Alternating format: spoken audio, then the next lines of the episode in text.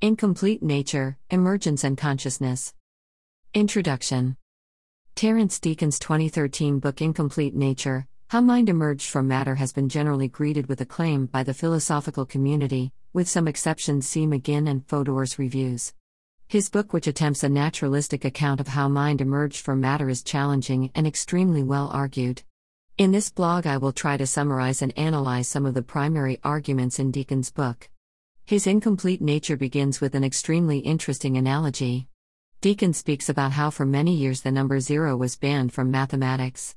Mathematicians feared zero because of its strange paradoxical characteristics, so they did not admit it into their mathematical systems. Deacon begins his book with the following quote. In the history of culture, the discovery of zero will always stand out as one of the greatest single achievements of the human race. Tobias Danzig Deacon argues that a similar situation now occurs for what he calls intentional phenomena. The word intentional was coined by Deacon as a generic adjective to describe all phenomena that are intrinsically incomplete in the sense of being in relationship to, constituted by, or organized to achieve something non-intrinsic. This includes function, information, meaning, reference, representation, agency, purpose, sentience, and value. Incomplete Nature p five forty-nine. Deacon argued that intentional phenomena like the concept zero have a primary quality of absence. These absential features mean the relevant phenomena are determined with respect to an absence. So, for example, our intentional states are directed towards some state of affairs which may or not obtain, so it has an absential. These absential qualities are something that science up until now has found it impossible to give a causal account of. This is a serious state of affairs because something like my belief that P can have obvious causal consequences, for example me moving my body to position X. Deacon correctly notes that intentional phenomena are treated by scientists in a similar way to the way mathematicians treated zero. Scientists and philosophers treat intentional phenomena as something spooky and paradoxical which need to be contained or outright eliminated from our ontology. Deacon proposes that admitting intentional phenomena into our ontology will greatly increase our theoretical powers in science in a similar way to the way admitting zero into mathematics greatly increased our calculation capacities.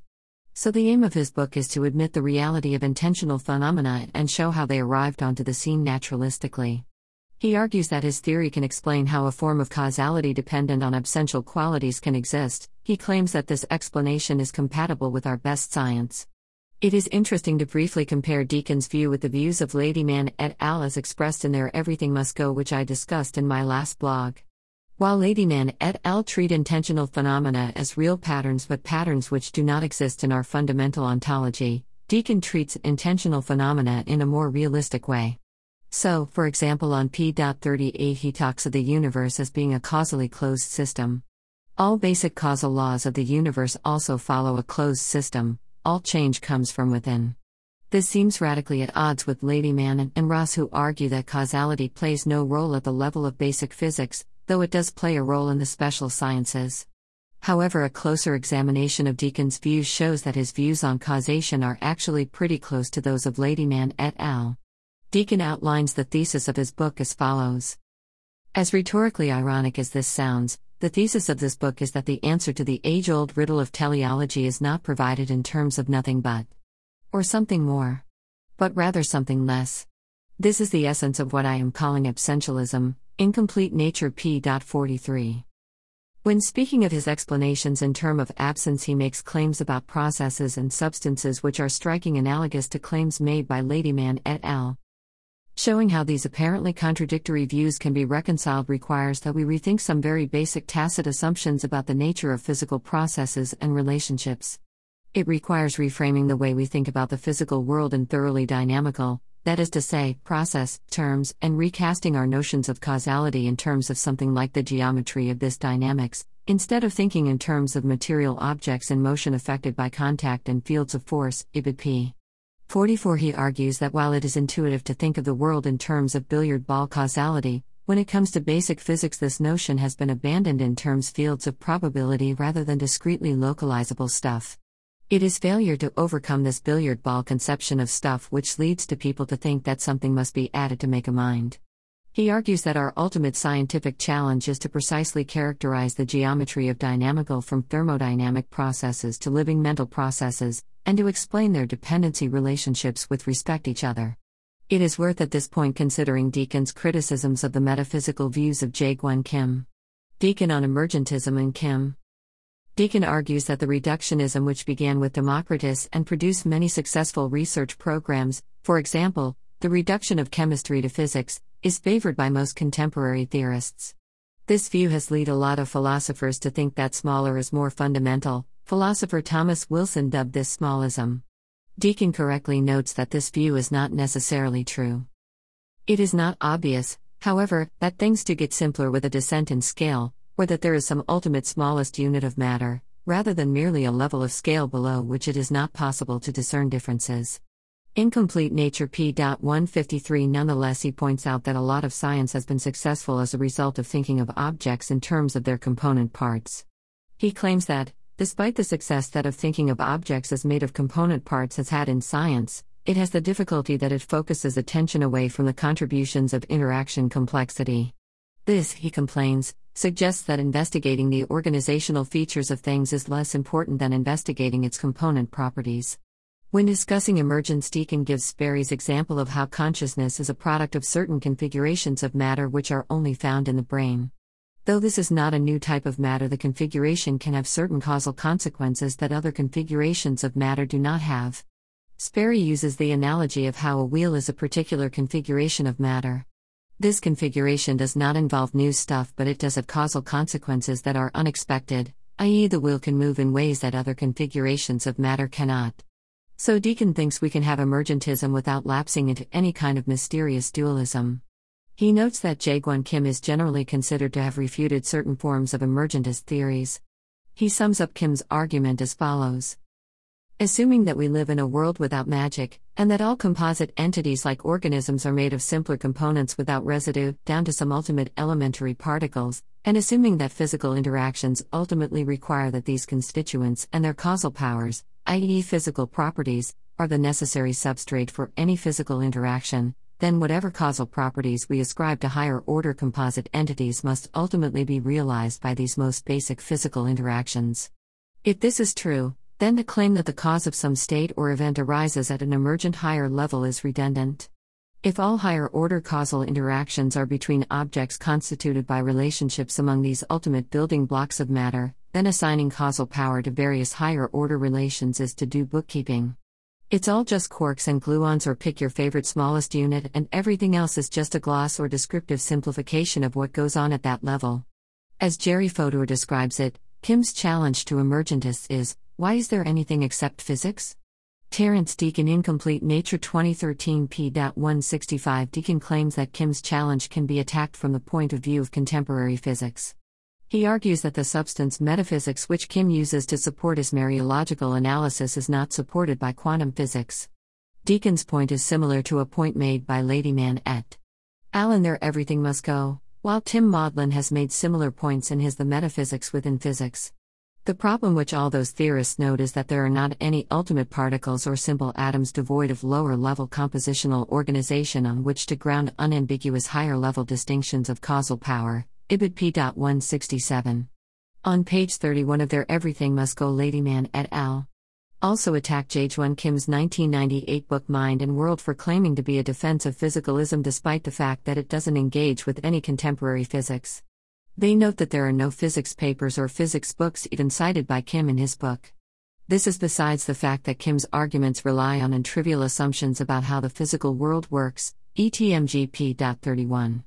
According to Ladyman et al., Kim defines a micro-based property which involves the property of being decomposable into non-overlapping proper parts, Kim nineteen ninety-eight page eighty-four, quote taken from E T M G.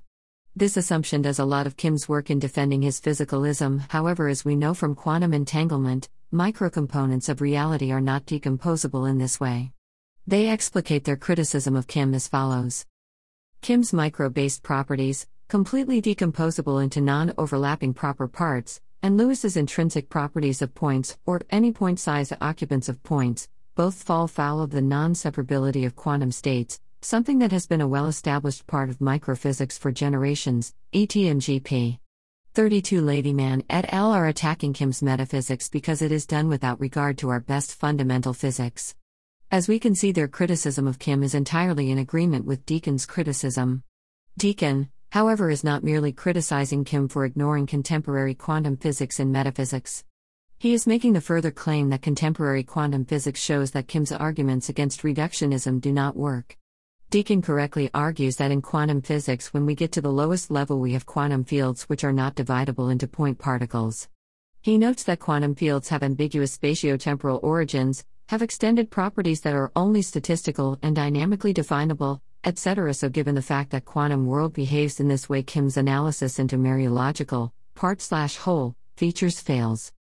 Kim's in effect argued that since at bottom it is all just quarks and gluons, and then everything else is just a descriptive simplification of what goes on at that level, then we are forced to ask, why is there anything other than physics?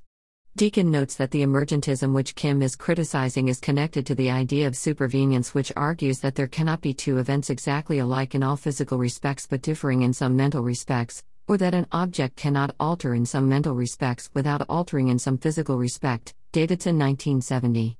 People who argue for emergence have to account for how something can emerge which is entirely dependent on the physical, but is not reducible to it.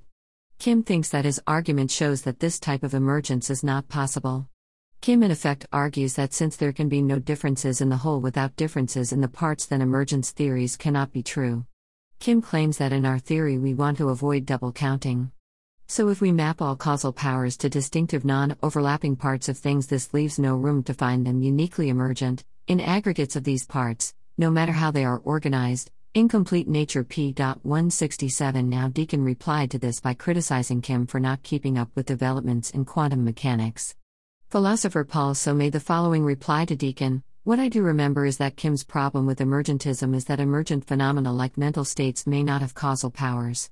Specifically, if mental states supervene, or ontologically depend, on physical ones, then it's really physical ones that do all the causal work, whereas mental states just appear to have causal powers. I agree that Kim may need to learn more quantum mechanics to substantiate his claim, but I don't think Deacon's objection really refutes his primary concern. I don't think Kim's assumption about particles being fundamental constituents of the physical world is essential to his concern. What is essential to his concern is how an emergent phenomena like mental states can do any causal work if it's really the phenomena from fundamental physics that do all the work. We could just replace particles with quantum fields and his concern could still stand. If emergent phenomena such as our mental states ontologically depend on quantum fields, then it appears that quantum fields do all the causal work, though in a statistical manner.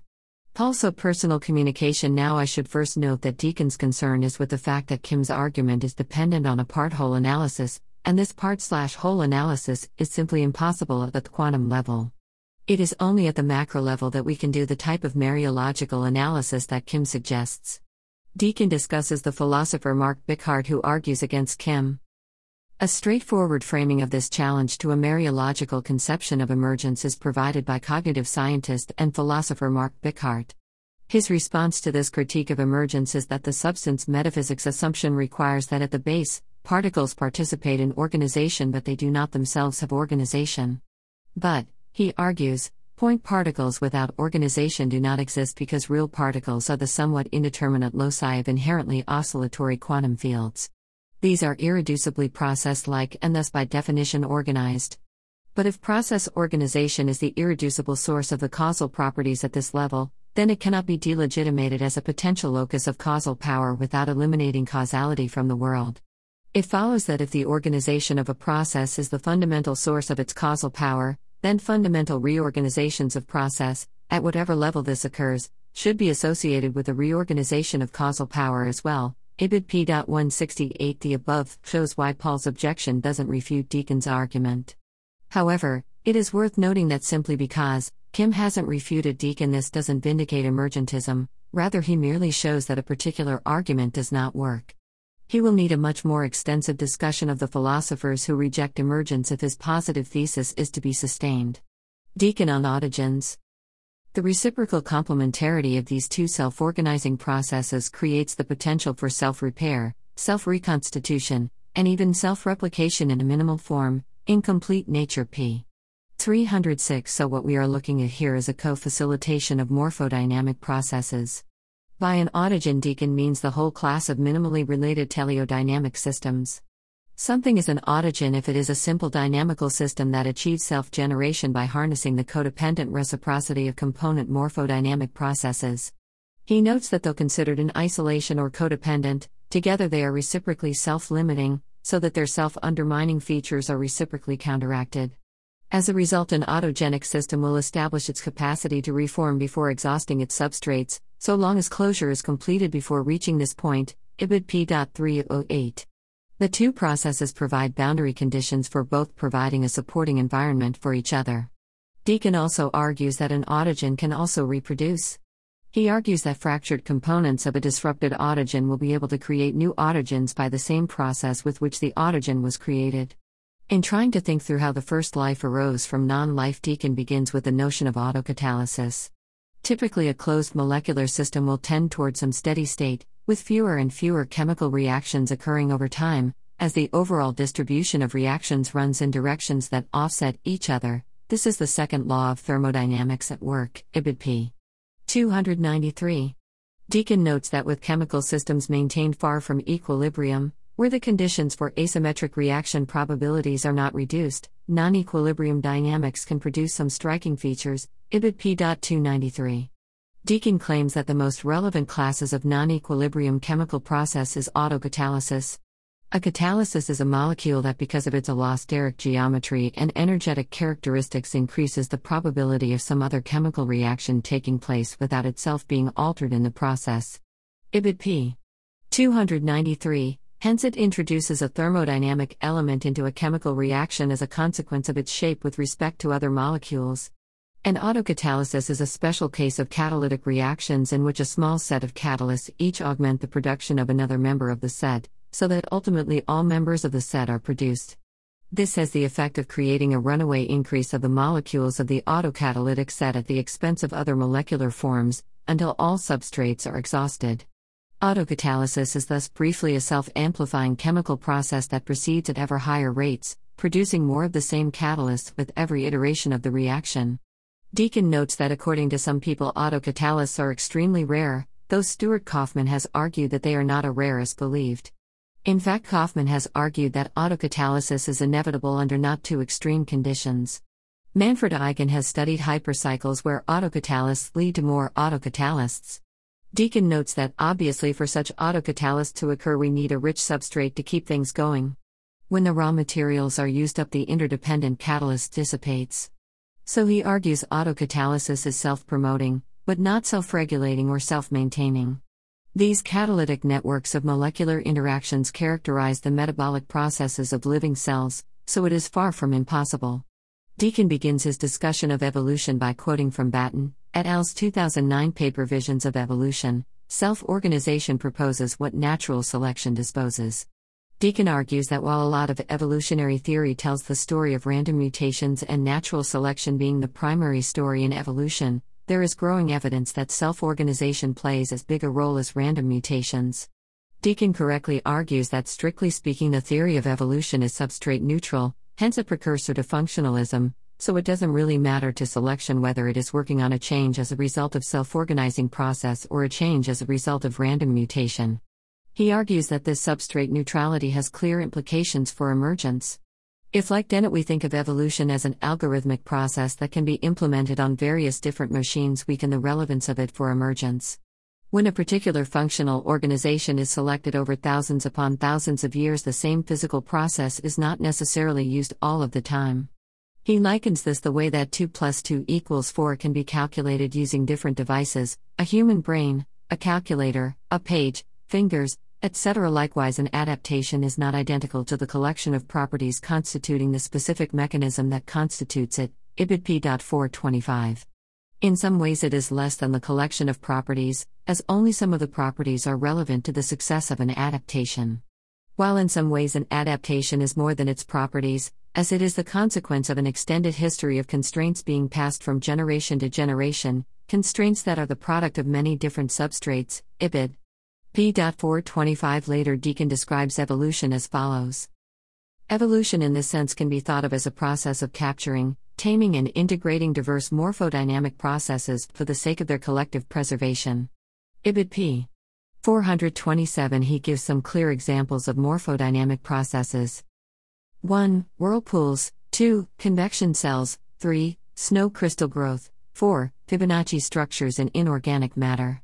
And he argues that the above morphodynamic processes are interesting because what makes all these processes notable, and motivates the prefix morpho, form, is that they are processes that generate regularity not in response to the extrinsic imposition of regularity, or by being shaped by any template structure, but rather by virtue of regularities that are amplified internally via interaction dynamics alone under the influence of persistent external perturbations.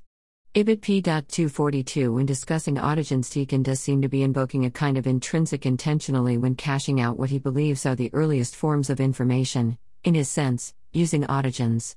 Deacon argues that early autogens had information, in the sense of aboutness, because a particular form of chemical bond was sensitive to what environment was good for it.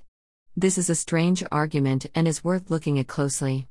They argue that an autogeneic system in which its containment is made more fragile by the bonding of relevant substrate molecules to its surface could be considered to respond selectively to its environment. Ibid p four forty-three. Here the use of the word information, as in aboutness, is extremely strange. In what sense could the bonding of substrate molecules to the surface of an autogen convey information? Deacon notes that this bonding, or lack thereof, will have consequences for whether particular autogens survive in particular environments.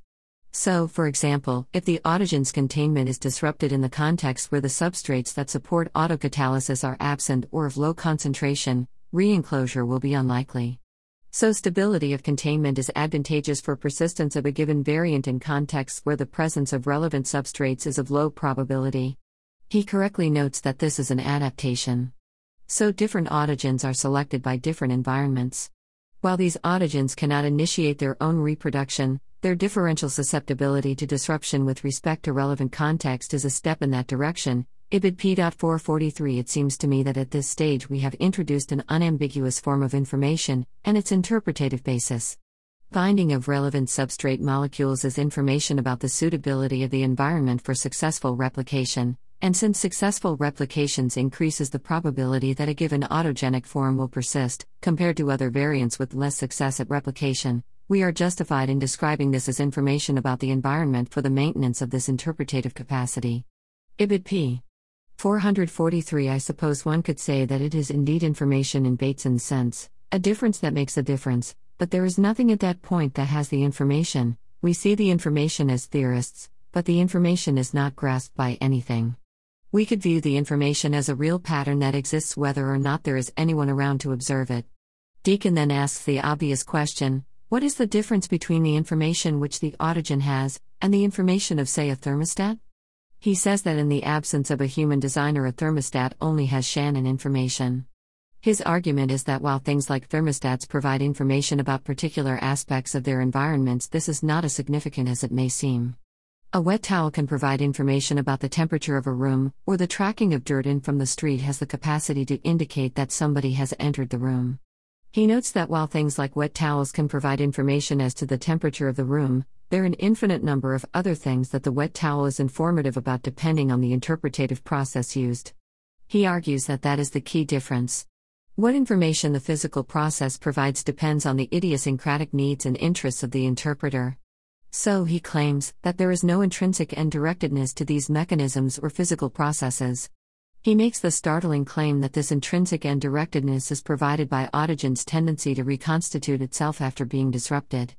This seems like the dreaded teleology being introduced for even simple non-living autogens.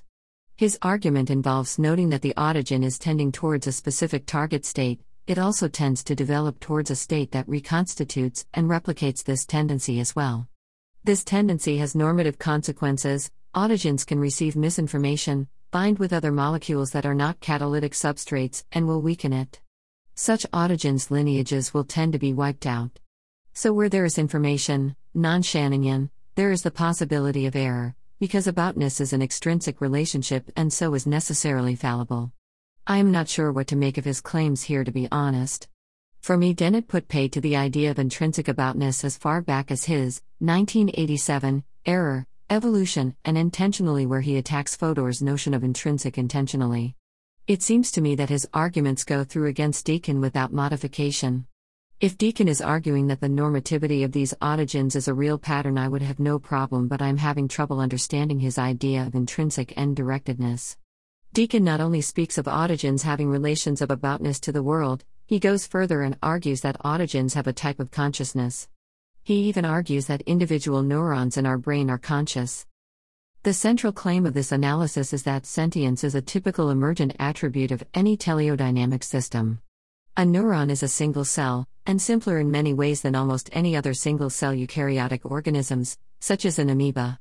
But despite its dependence on being situated within a body and within a brain, and having its metabolism constantly tweaked by signals impinging on it from hundreds of other neurons, in terms of the broad definition of sentience I have described above, neurons are sentient agents, Ibid pages five oh nine. This claim of course means that for Deacon an autogen is conscious. Now and above we noted that for Deacon an autogen has intrinsic end-directedness because there are aspects of its environment that are good for its survival and reproduction. Deacon has here offered an interesting proposal as to how consciousness and aboutness emerges that manages to avoid panpsychism, or the exceptionalism which claims that only humans are consciousness, and it magically emerges for us and us alone, or eliminativism which says that experience does not exist. However, I don't think he's really offered any evidence to support his theory over the theories of his rivals. Though it is certainly an interesting proposal that if researched further could lead to answers. Consciousness and pain. As Deacon's key exemplar of consciousness, he focuses on pain and suffering. I think this is an interesting and useful starting point. In Dennett nineteen seventy-eight, Why You Can't Make a Computer That Feels Pain, he tried to discuss whether it would be possible to build a computer that feels pain. Dennett's conclusion was that you couldn't build a computer that feels pain because the ordinary language conception of pain is radically incoherent. So if we try to model pain as a coherent phenomena, we will have to radically modify the ordinary language concept. Once this concept is so modified that we can model it in a computer, it will not share all of the features that we typically associate with pain. So it is no good a theorist saying that a computer does not experience pain, because intuitively I think that pain must have properties X and Y, because we know that people's intuitions on the nature of pain form a radically incoherent set. Most people upon reading Dennett respond that an essential feature of pain is its intrinsic horrible feature. So since there is no evidence that computers feel pain in this essential sense, then we cannot build a computer that feels the essential characteristic of pain, its awfulness. Now Dennett could reply to this by arguing that pain has no essential features. He could point to congenital asymptolia where people feel pain but do not mind the pain, hence don't find it intrinsically awful, to show that pain does not have an essential feature of awfulness. Likewise, he could point to the fact that people who have congenital analgesia do not experience pain. Now what is interesting about this disorder is that people who suffer from it typically injure themselves at night because they do not adjust their body when asleep. Now people without the disorder typically adjust their bodies if in an uncomfortable position, even while asleep, which indicates that we can feel pain even while asleep. It is hard to know what to make of these claims, but Dennett notes that the fact that we can have unconscious pains, and pain which doesn't feel awful, indicates that we should not comfortably speak of essential features of pain. Hence he thinks we should not let our intuitions of the supposedly essential features of pain being unmodelable in a computer too seriously. Deacon agrees with some of Dennett's opponents that we cannot have a computer that feels pain. But Deacon's reasons are not mere reliance on one's intuitions about the nature of pain. Deacon describes emotion as follows. In the previous section, we identified the experience of emotion with the tension and work associated with employing metabolic means to modify morphodynamics. It was noted that particularly in cases of life and death contexts, morphodynamic change must be instituted rapidly and extensively, and this requires extensive work at both the homeodynamic, metabolic, and morphodynamic, mental, levels. The extent of this work and the intensity of the tension created by the resistance of dynamical processes to rapid change is, I submit, experienced as the intensity of emotion, Incomplete Nature page five twenty-seven. So for Deacon, for a machine to experience emotion, it needs work, the tension associated with fighting against the second law of thermodynamics, so a machine in the sense of Dennett nineteen seventy-eight, which is just a description of a physical regularity, cannot experience emotion. Of course, Daniel Dennett today may has moved closer to Deacon's views, as can be seen in his talk of brains are computers. What kind of computer are they? H T T P colon slash slash u two dot b slash o r dot too low. Dennett's talk of selfish neurons forming a collation with each other is very close to Deacon's views on the nature of neuronal activation. Throughout the book, Deacon makes claims about the nature of possibility that need to be thought through very carefully, as it is hard to square with physics, biology, or anything else. Is he arguing for a possible world-type scenario? Does his view commit him to modal realism a la Lewis? Or is it the type of possible world proposed by Kripke? In E T M G, Ladyman et al. Discuss modal realism. One wonders whether Deacons, who is a naturalist, is defending a similar type of modal realism as them. Unfortunately, though, one of the central ideas in the book is that what doesn't happen, or could have happened but didn't, affects the physical world. Deacon didn't really explicate what he means by possibility. So I need to think through what the metaphysics of possibility implied by his thesis really amounts to. Thinking through and comparing Williamson's views on the nature of possibility as sketched in his new book Modality as Metaphysics, with Ladyman et al.'s O S R and Deacon's Incomplete Nature may be helpful. In this blog I have merely described some of Deacon's main arguments to defend his position on how mind emerged from matter, and gestured toward some strengths and weakness in his view. In my next blog I will discuss his conception of information and modality in detail and compare his views with those of Ladyman et al. I think that his book is a useful starting point in helping us think through these complex issues. Though aside from the need to factor thermodynamics into our computational theories of how the mind and life work, I think that he didn't provide sufficient evidence to support his claims of autogens having end-directedness or sentience. That said, his book represents an interesting attempt to deal with some very old and intractable problems.